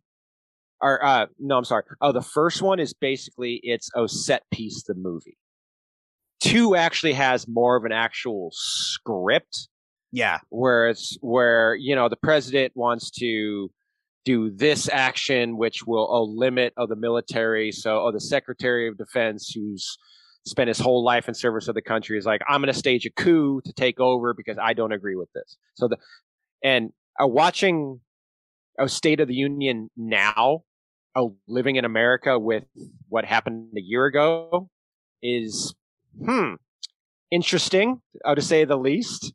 Yeah. Um, and that was one thing where I was like, this isn't as far fetched anymore as it was in 2000, what, three or four. You're like, oh, when the second movie came out. But then uh, watching part three, yes, there's there's there's a plot in quotes, but it's it's not as strung together as the first movie, but it's not like as proficient as the second movie. It it's more of just like let's let's have an outline to move the action uh, from set piece or to set piece, and even like the triple crosses and then the team ups are are so telegraphed in the third one. Like uh, when the movie starts, I looked at Toni Collette's character and I'm like, oh, she's going to be the bad guy, right? Like I just knew. And it's Yeah. because I, you know, oh, these movies are, and I don't mean this as a derogatory statement. They're all very shallow. But at least in regards to the third one, it knows what it is and it kind of embraces that shallowness where it's like even the character introductions, each character gets like a title card. It's Yeah. very goofy in that regards. Yeah, and and the funny thing is, is it, it a few years later, obviously, uh, Suicide Squad would come out, and it kind of basically did the exact same thing. And it's funny how one thing can work for one film and not for another. Yeah, yeah, because because in this, oh when, oh when all those cards popped up, I didn't roll my eyes. I was like, oh, this makes sense. Like it totally fits. Oh, actually, I'm gonna have to rewind that statement. Uh, as soon as I said it, a part of my brain questioned me. Suicide Squad came out the year before, so actually, this film just did it right. oh, well, there you go. I um I've tried to black out Suicide Squad as much as possible from my brain. Um, yeah, no, same. But unfortunately, I, I've had to watch it more than once because other people need me to explain things because they think that it didn't make sense because they don't know about comics. When in reality, it's just a shit film. I've watched a couple times myself, and I um I have this OCD thing where like if I start a franchise, I have to own every movie in said franchise, and that has bit me in the ass a couple times. But like I have all the DCEU movies, and I own Suicide Squad on Blu-ray, and it just it like every time I look at my movies, it like it peeks out from the corner like you paid money for me. but um, yeah, no, I agree. Like the story is kind of irrelevant. I'm only talking about it because I just find it funny. Like you say, this film knows what it is. It's very tongue in cheek. It's very old school spy movie where the plot isn't really serious, but it's so over the top. It is serious. Um, I think they do a nice blend of the classic James Bond esque ridiculousness and mixing it in with the parody that the first film had really well. But they give everybody just enough believability that you can kind of buy it without it just turning into everybody winking at the camera every five seconds. Um, some of that is down to the fact that the actors that they hired are just really good at what they do, to be frank. And uh, as you said, Toni Collette, uh, surprising no one was the shocking twist villain. Even though she isn't really, she's just following orders, but she ultimately does choose to follow them. And the military guys that we said right at the beginning that Vin takes the mick, out of and uh, quite literally airdrops out of a plane while the plane is moving, which still makes me laugh no matter how many times I've seen it. Because, yeah, like you say, those guys were just asking for it. Uh, they get to have their revenge and become the, the actual bad guys. And, uh, they think they kill Vin Diesel, which, you know, I don't think anybody watching the film actually bought or believed, you know, as, as, as much as Donnie Yen screaming Xander, you know, is great. It's like, we all know he's not dead because he's wearing the body armor that they made a big point of showing him putting on when he was shirtless, you know? Yeah, and, and I mean, like all the soldiers are basically, I mean, they're there to be a cannon fodder oh, for Donnie to beat the shit out of. Yeah. Like, I mean, oh, they saved the big guy who had the only speaking lines oh, for Vin because obviously, oh, Vin has to oh, have a fight in this movie as well. But how the movie's shot is that, oh, his fight's happening over here, you know, like in the upper portion of the plane where he's fighting the dude with like oh the robot hands that make him stronger as Donnie's just laying waste to these guys in the undercarriage of the plane and he has that great line where like oh he waves his arms and goes oh, let's do this. And he just, it, it just, he's so charming that like I sat back and was like, okay, I'm in. Uh, this is going to be fun. And he proceeds to just annihilate. He kicks that one dude's head into the aluminum table and it actually makes the bung sound. Yeah. I was like, oh, this is great. I'm loving this. This is great. Like, if the entire movie had been crap until this scene, I still would have enjoyed it. But the movie's actually, it's fun. It's enjoyable. It just has this awesome fight scene with Donnie at the end where I'm like, oh, yeah. Like, I think I tweeted about it that it, like, it's a two star movie that gets a half star for all the supporting cast and like the outlandish nature. And then it gets another full star just for Donnie. Like, he elevates oh the movie for me so much that like I don't mind the fact that I spent money on this one. I bought this one because I'll watch it again if only if only to fast forward through like all the like to all the Donnie stuff. Yeah. And I must say that as much as I do like the Donnie, I wouldn't skip the other action sequences either because I think that everybody's action sequences are enjoyable. Like there isn't anybody that bores me. The only yeah, the same. only the only bit that I I would fast forward through if it was its own segment would be the the the driving chase when Vin and Donnie are having their race and trying to get up the stairs whilst being shot at. But because they interlace those moments, I don't get bored of the driving segments. It doesn't stand out, so it's fine, which I think is a smart decision by whomever put this together because yeah, there's a there's a number of sequences that if you just had them on their own, I think wouldn't be enough, but they're very good at keeping the focus on multiple characters. So you're never, like you say, you're not just watching Donnie Yen beat people up uh, who offer no resistance. You're also cutting to Vin Diesel having a fight with another big muscular dude, whilst at the same time you're watching everybody down on the ground have a massive Have that massive shoot. Oh yeah, and it's and it's actually it's it's extremely well shot. Yeah. Like I was impressed. Yeah, I was like I was like holy shit, like this is actually really and then I was spoilers, oh we get, you know, uh, the return of Ice Cube, which I didn't uh, like I don't know how I didn't have this movie spoiled for me because it's been out for so long. But I was like, "Oh shit, Ice Cube's back." Okay. I- That's I- cool. I tell you what, that that whole gunfight sequence is is probably like one of my favorite action scenes ever because they let everybody have their moment. Like nobody comes out of that looking bad except for Rory McCann. But again, that was kind of the character he was playing. Um, Tony and Michael are now part of the good guy team. They have this great exchange where they're like, yeah, all right, we'll just beat the shit out of these guys too. Then it's, you know, it's a normal day for us. And you get, uh, and Ruby working together, even though they've not really been best friends throughout most of the film. You and get, that was awesome. Oh, their little like oh, their tag team shootout was was was actually really cool. Yeah, exactly. That's what I mean. Like, uh, Liam over on Action for Everyone loves to, you know, say, you know, the wrestling term of, of hooking your actors up. And in my opinion, this film does it for everyone. Like nobody, yeah. nobody comes out of this looking bad accidentally. Like you can say that Rory McCann's character is the one that sticks out in that regard, but that's by design. He's playing somebody that is supposed to be the way he is. You know, it- it- they do still give him a moment when he does get to shoot people and, and punch people in the face, but he's also undercuts himself by thinking that uh, putting a mouth guard in and uh, running flat out at the guys with automatic weapons is going to end any other way than being shot, which is exactly what happens. But that's that's his character, you know. So that that's that's not a a negative. That's kind of supposed to be funny, and it really is the only way that Kris Wu's Nix really gets anything to do. Because otherwise, his his character would kind of again be kind of left out. But he essentially becomes his babysitter, which kind of gives those two something to do. So everybody gets a pairing in that last sequence.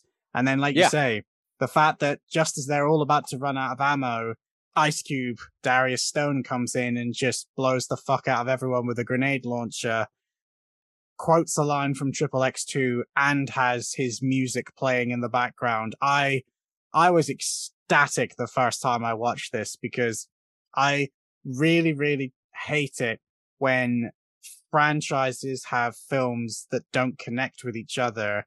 And then, like, like this one did, essentially just went, uh, we're not going to worry about the second film. This is Xander Cage back again now. And it's like, oh, okay, so two is just going to be ignored then. And then right at the end, ah, no, two is not going to be ignored. It's actually going to get some recognition and we're finally going to see Ice Cube and Vin Diesel on the same page. Yeah. Yeah. I was uh, like, uh, you know, cause I watched all three of them over the span of like a week, like oh, basically all back to back. And so when Darius, you know, like he shows up, I'm like, oh, but then how it's how it's shot is that he's kind of like up on top, and I was like, I wonder if he was actually like on set. Oh, but then after all the action's done, he shows up and walks up and start. Yeah, uh, like he hangs out with everybody. I was like, oh, right on. It wasn't like a cameo that they filmed in post or anything like. No, he was there. Like, oh, they got him in, and he shows up in a car that is basically stolen from the Fast and Furious movies. Cool. If I'm down well, for it, you know, like if they make a four, let's bring everybody together. It, well, that car's from the original film, isn't it? Yeah. Oh, yeah. Yeah, because it's the one that he drives off at drives often at the end, right? Yeah, yeah, because uh, that's that they have that big speech where Vin Diesel's character is like, "Ah, the car looks exactly how it did when I left it," and uh, Darius is like, "Yeah, Gibbons told me to look after it, but I and that I'd know why when I know why, and now I know why." And it's like, "Yeah, because he knew he wasn't dead." it was a good time though, man. Like I enjoyed it. I like I didn't enjoy the of the lead up to it, but again, I want everyone to know who's listening. He did not ask me oh, to watch the first two movies. I did no, that man. on my own. You you, self, you self-inflicted that pain. Yeah, yeah, but I'm glad I did because now looking back, three is basically oh the culmination of what they've been trying to do for 20 years with this franchise. Like yeah.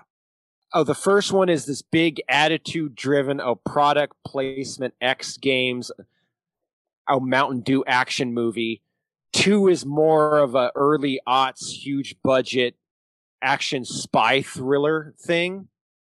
And three is basically taking, oh, those two movies, throwing them in a blender and adding the and diverseness of the Fast and Furious franchise and going here. It's the return to Xander Cage. And as we've said, like, uh, oh, Vin is aware of that, I think, in this one, where he knows what he has in this movie, at least. And so I'm hoping, I mean, oh, there's been rumors that, like, oh, they're working on a fourth one in terms of the script, that, he, that he keeps this tone going and this style going because I'd be down for another one. I, I don't I would... know. I don't know if Donnie would be because he's getting up there. Like he just turned sixty a month or two ago. I think I saw on Instagram. So I don't know if he'd be up for it, but I mean, everybody else in the cast is young enough outside of Vin. I mean, I I think uh, Donnie would still do it. I think the question is, would they get everybody back or would they do what they did this time and basically get an entirely different cast of diverse young people who are like kind of it but not quite it and uh you know basically do the whole thing over again and pretend that Vin's known all these people forever. I would hope they wouldn't, but I can definitely see them doing that. I mean, I would prefer if they could get as many of the guys back as possible and that was actually one thing I was going to address is it, especially that conversation that Darius and Vin has at the end on the on the car. They talk about basically running the agency on their own. You know, X isn't technically sanctioned anymore, but Gibbons would have wanted them to carry on. Like they have this massive team now of Triple X agents. And, uh, oh, uh, another thing I, I got to say, I love the fact that when Darius shows up, they give him a little title card. And I love the fact that the final line on his is has waited 11 years for someone to dial nine. that was funny. Uh, Because yeah, the, the just it was li- it's little things like that that make the film work for me, uh, and how they don't take it seriously in any way, shape, or form. And then we get Gibbons' funeral at the end, and surprise, surprise, once again, Gibbons has not actually died. And Samuel L. Jackson walks back in, has a conversation with Vin, whilst Darius and everyone else down below is essentially mourning him. And uh, he no longer looks like the Samuel L. Jackson of the early 2000s. He's now the Samuel L. Jackson of today, complete with a pair of sunglasses that darken one eye, almost like he's wearing an eye patch. Don't know what character that could be homaging to, but you know. Which makes no sense because oh, you can see through the lenses and his eyes fine. I don't know why they did that. Other Uh, than, It was purely I just mean- to give him a Nick Fury nod. yeah, uh, but I was just like, huh. I mean, I could see that he could see out of that eye. Yeah, no, same. I mean, it's super obvious. And then uh they basically have a rehash of some conversation they had in the very first film, because obviously, even though this is the return of Xander Cage, this is the first time that uh Vin Diesel and Samuel Jackson have actually been together on this film. So it's really the first time they've had to, to converse since like 2002. And Yeah. uh, I love the fact that Samuel L. Jackson is still basically th- that same guy. Like he could channel Uh, how he used to be so easily. And I love the fact that he gives him the old tagline, kick some ass, get the girl, and try to look dope while you're doing it. Cause it's so out of place, but it, it, it works. And in my head, that was kind of him giving Vin Diesel the keys and going, right, you're me now because you're getting on a bit. Remake Triple X, you know? And I was expecting there to be a sequel long before now. And I genuinely don't know why there hasn't been. I mean, I know the actual answer is because by comparison, the Fast and Furious films make way more money. And that's really what it boils down to. I mean, this film had a, a, a rough budget of 85 million. And in the US, it only made 44 million but worldwide it made over 346 million. So to me, that's a success. And I'm like, give me another one. Like, I, I don't, I do like the Fast and Furious films, but I feel like I would have rather of the two. We already had like a dozen Fast and Furious films. Can we have like six triple X's now instead, you know? yeah, like and and like oh to compare it to Fast and Furious, which also has a diverse cast, right? And they travel the globe, a very similar oh, to Triple X, is a Fast and Furious for me at least has dwelled into this overly serious series where yeah, like the action's over the top and it's ridiculous, but like it still has like the serious tone in terms of like you know, like Charlize Theron's character and like you know uh, the backstory in the last one of oh the brother that got retconned in. And i would much rather have the triple x movies which at least in the third one and hopefully uh, moving forward have a more playful nature to them where like The thing know- is, as well, and th- this might just be me, but like, nothing in the Fast and Furious films of the last four films have made any sense. And I don't just mean the ridiculousness of the plot, but like, they're not secret agents. They're not assassins, warriors, former That's- soldiers. They're, that's my main fucking problem yeah, is and- I is I saw Fast and the Furious Part One in theaters when it came out. That was a Point Break style a ripoff, but instead of robbing banks, oh, they steal shit and drive fast cars. They're Yeah. literally street thugs.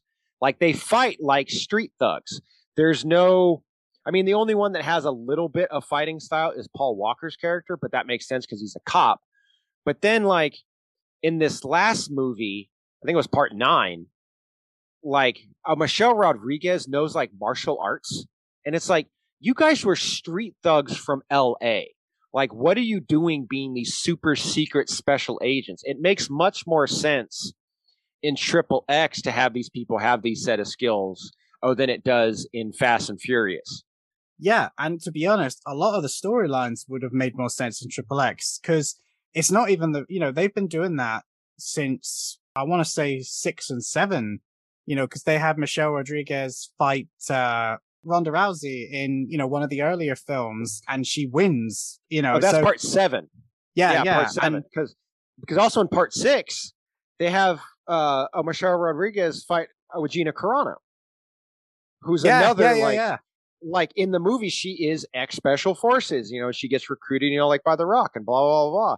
Like it makes no sense that oh Michelle Rodriguez is now this special agent status. It it it would make a lot more sense in the Triple X franchise. Yeah, and to be honest, Jason Statham and like John Cena and all of the like expanded cast of like action actors, not necessarily the main Fast and Furious crew, but the expanded roster that they keep bringing in and out, they would make a lot more sense in a Triple X film, like especially the Stath and, you know, like the MMA fighters and all of these people that they bring in that I love. And I'm happy that they do get some spotlight in a big franchise that everybody seems to still to this day go nuts over. But Fast and Furious, is it eight? Where Charlize Theron comes into it and Vin Diesel has to pretend to be the bad guy for a decent portion of the film. Like Yeah, That- that's eight. that, that, that to me was like where I just couldn't, couldn't cope with it anymore. You know, um, none of that makes any sense. And, and again, I know I'm complaining about a Fast and Furious film there. I can hear Mike from here saying it's a film. You're thinking about it too much. And I, I, I know all of that. But at the same time, it's like, just make a different franchise where this shit actually makes some level of sense, you know? Well, yeah, and like it goes to Hobbs and Shaw where Idris Elba's character has like superpowers. Oh yeah, he's Black Like- Superman. Like, uh, do we forget that the first movie they're literally stealing from semi trucks? That's all they're doing. And then you cut to this movie in the same universe where Idris Elba literally has like a computer in his brain. That like his character Hobbs and Shaw would have made much more sense as a spin-off of Triple X. Yeah, but let's face it. I mean, Hobbs and Shaw could have just been its own thing, just starring The Rock, Jason Statham, and Idris Elba. They could have easily done the exact same film with no connection to Fast and Furious, but they wanted the name Fast and Furious in the title to get oh, people Oh, yeah. to go see it. I remember Hundred percent. Hundred percent. it was advertised for months as just Hobbs and Shaw. And then when it got closer to release, suddenly it became Fast and Furious Presents. Like, no, no, no, Yep. guys, this is Fast and Furious. Like, come see it. And I, I, and the amount of people that were like, oh, it's not a Fast and Furious film. Like, the driving's hardly any part of it. And it's like, A, neither are the main films, but you know, that's a whole different rant. But B, it doesn't have to be. Like, it, this is not supposed to be like Fast and Furious, you know? It's supposed to be a spin-off. Like it's supposed to have a different style to it. Yeah. But uh Ugh. anyway. I, I, I think that little rant about Fast and Furious has signaled that we've come to a close when it comes to Triple X The Return of Xander Cage. But am I right in saying that this is something that you uh recommend that people enjoy and check out? Yeah, yeah, yeah. I really would. Um, I uh, I went in with zero expectations outside of that clip that I saw on Twitter, where I was like, "Wow, like oh Donnie really rocks some shit." So I went in a lot more open minded, uh, despite the fact you know that the you know the previous two movies just really hadn't done it for me. And afterwards, I was like, you know what, that was a fun time. Like that was a fun time. Like I really enjoyed it. Um, I love the tone. I really love the action. Like I think all of it is very well shot. Um, it's goofy, but it's meant to be. And plus, like it, it allows uh, my favorite, a living martial artist, to really show what he can do in a huge American-made blockbuster, which our Donnie really hasn't had a chance to do that much. So I recommend this one. No, do you know what's a shame? Because he even dresses a bit like the character, like what you were saying with the grey tank top and the black leather jacket. Is the film that I think could have done that for him was an adaptation of Sleeping Dogs that he was desperately trying to get made for years. Oh man, don't get me started on that. I love that game, and I was like, that would have been his franchise. Yeah, yeah. I mean, I'm I'm still to this day salty that the game series essentially got gutted by greedy executives and mismanagement uh, to the point that that franchise is probably never gonna see the light of day again. But the fact that the same thing basically ended up happening to the film, even after they proved how it would work with a like a live action short film, is just soul destroying. It, I was, I'm still very, very, very angry at that. The funny thing is, is that if you ask him about it, he'll say that it, it's still like happening behind the scenes, but it's been so many years now that even if it does still happen, it, it's kind of past its point culturally, you know? Yeah. Yeah. I mean, I like, I personally, I've moved on to the and Yakuza series of games, which are way more oh, tongue in cheek uh, compared to Sleeping Dogs, but it, but it still has that same kind of vibe to it. Yeah, I mean, a live action Yakuza, I don't know if it would work because I don't think so either. no, I, I don't think it would work in, in the slightest because you wouldn't be able to get the tone uh, in a live action film. And I think if you did, I don't think anyone would accept it or understand it. I think those those games are uniquely Japanese. And I think outside of Japan, that stuff just doesn't have the same mainstream appeal. Um, anime as a whole has really started to finally dig it itself in into the mainstream consciousness and you know films that get released in the cinema make a ridiculous amount of money as i said in a previous episode but the ones that succeed are the ones where the weirdness is usually not present or very, very toned down. It's the same with Hong Kong action films. There's a whole plethora of films out there that are just WTF in big capital letters that have some of the most insane action, but the films themselves are so bonkers that I would struggle to recommend them to anyone other than the most die-hard fan on the planet. Yep. I agree. But thank you once again, Chris, for joining us. I think that's going to be it for this particular episode. I hope you guys enjoyed it. I will now hand you over to myself of the future to give you the outro and let you know uh, what's going on. All right, there you go. You've reached the end. And uh, I want to thank Chris once again for coming on. He was a blast to talk to. I'm sure he'll be on again at some point. Next week, we are going to be welcoming back host of the Schlock and Awe podcast, Lindsay Wilkins, and we will be discussing the 2008 Jackie Chan and Jet Li starring film, The Forbidden Kingdom.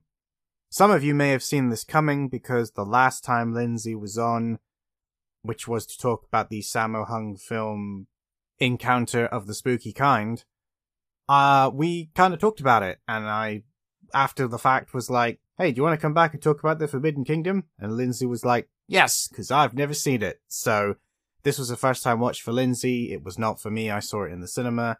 So I hope you guys will be excited for that episode. That will be coming soon.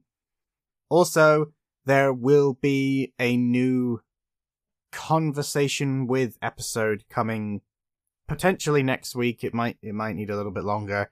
It really depends.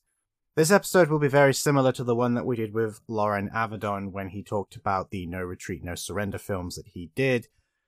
However, this actor has a much bigger resume, and there are two films in particular that we're going to talk about in great detail, but we go all over the place, and uh, there's a couple of other films of his that we end up talking about, as well as a television show that he was associated with that I think you guys will find interesting.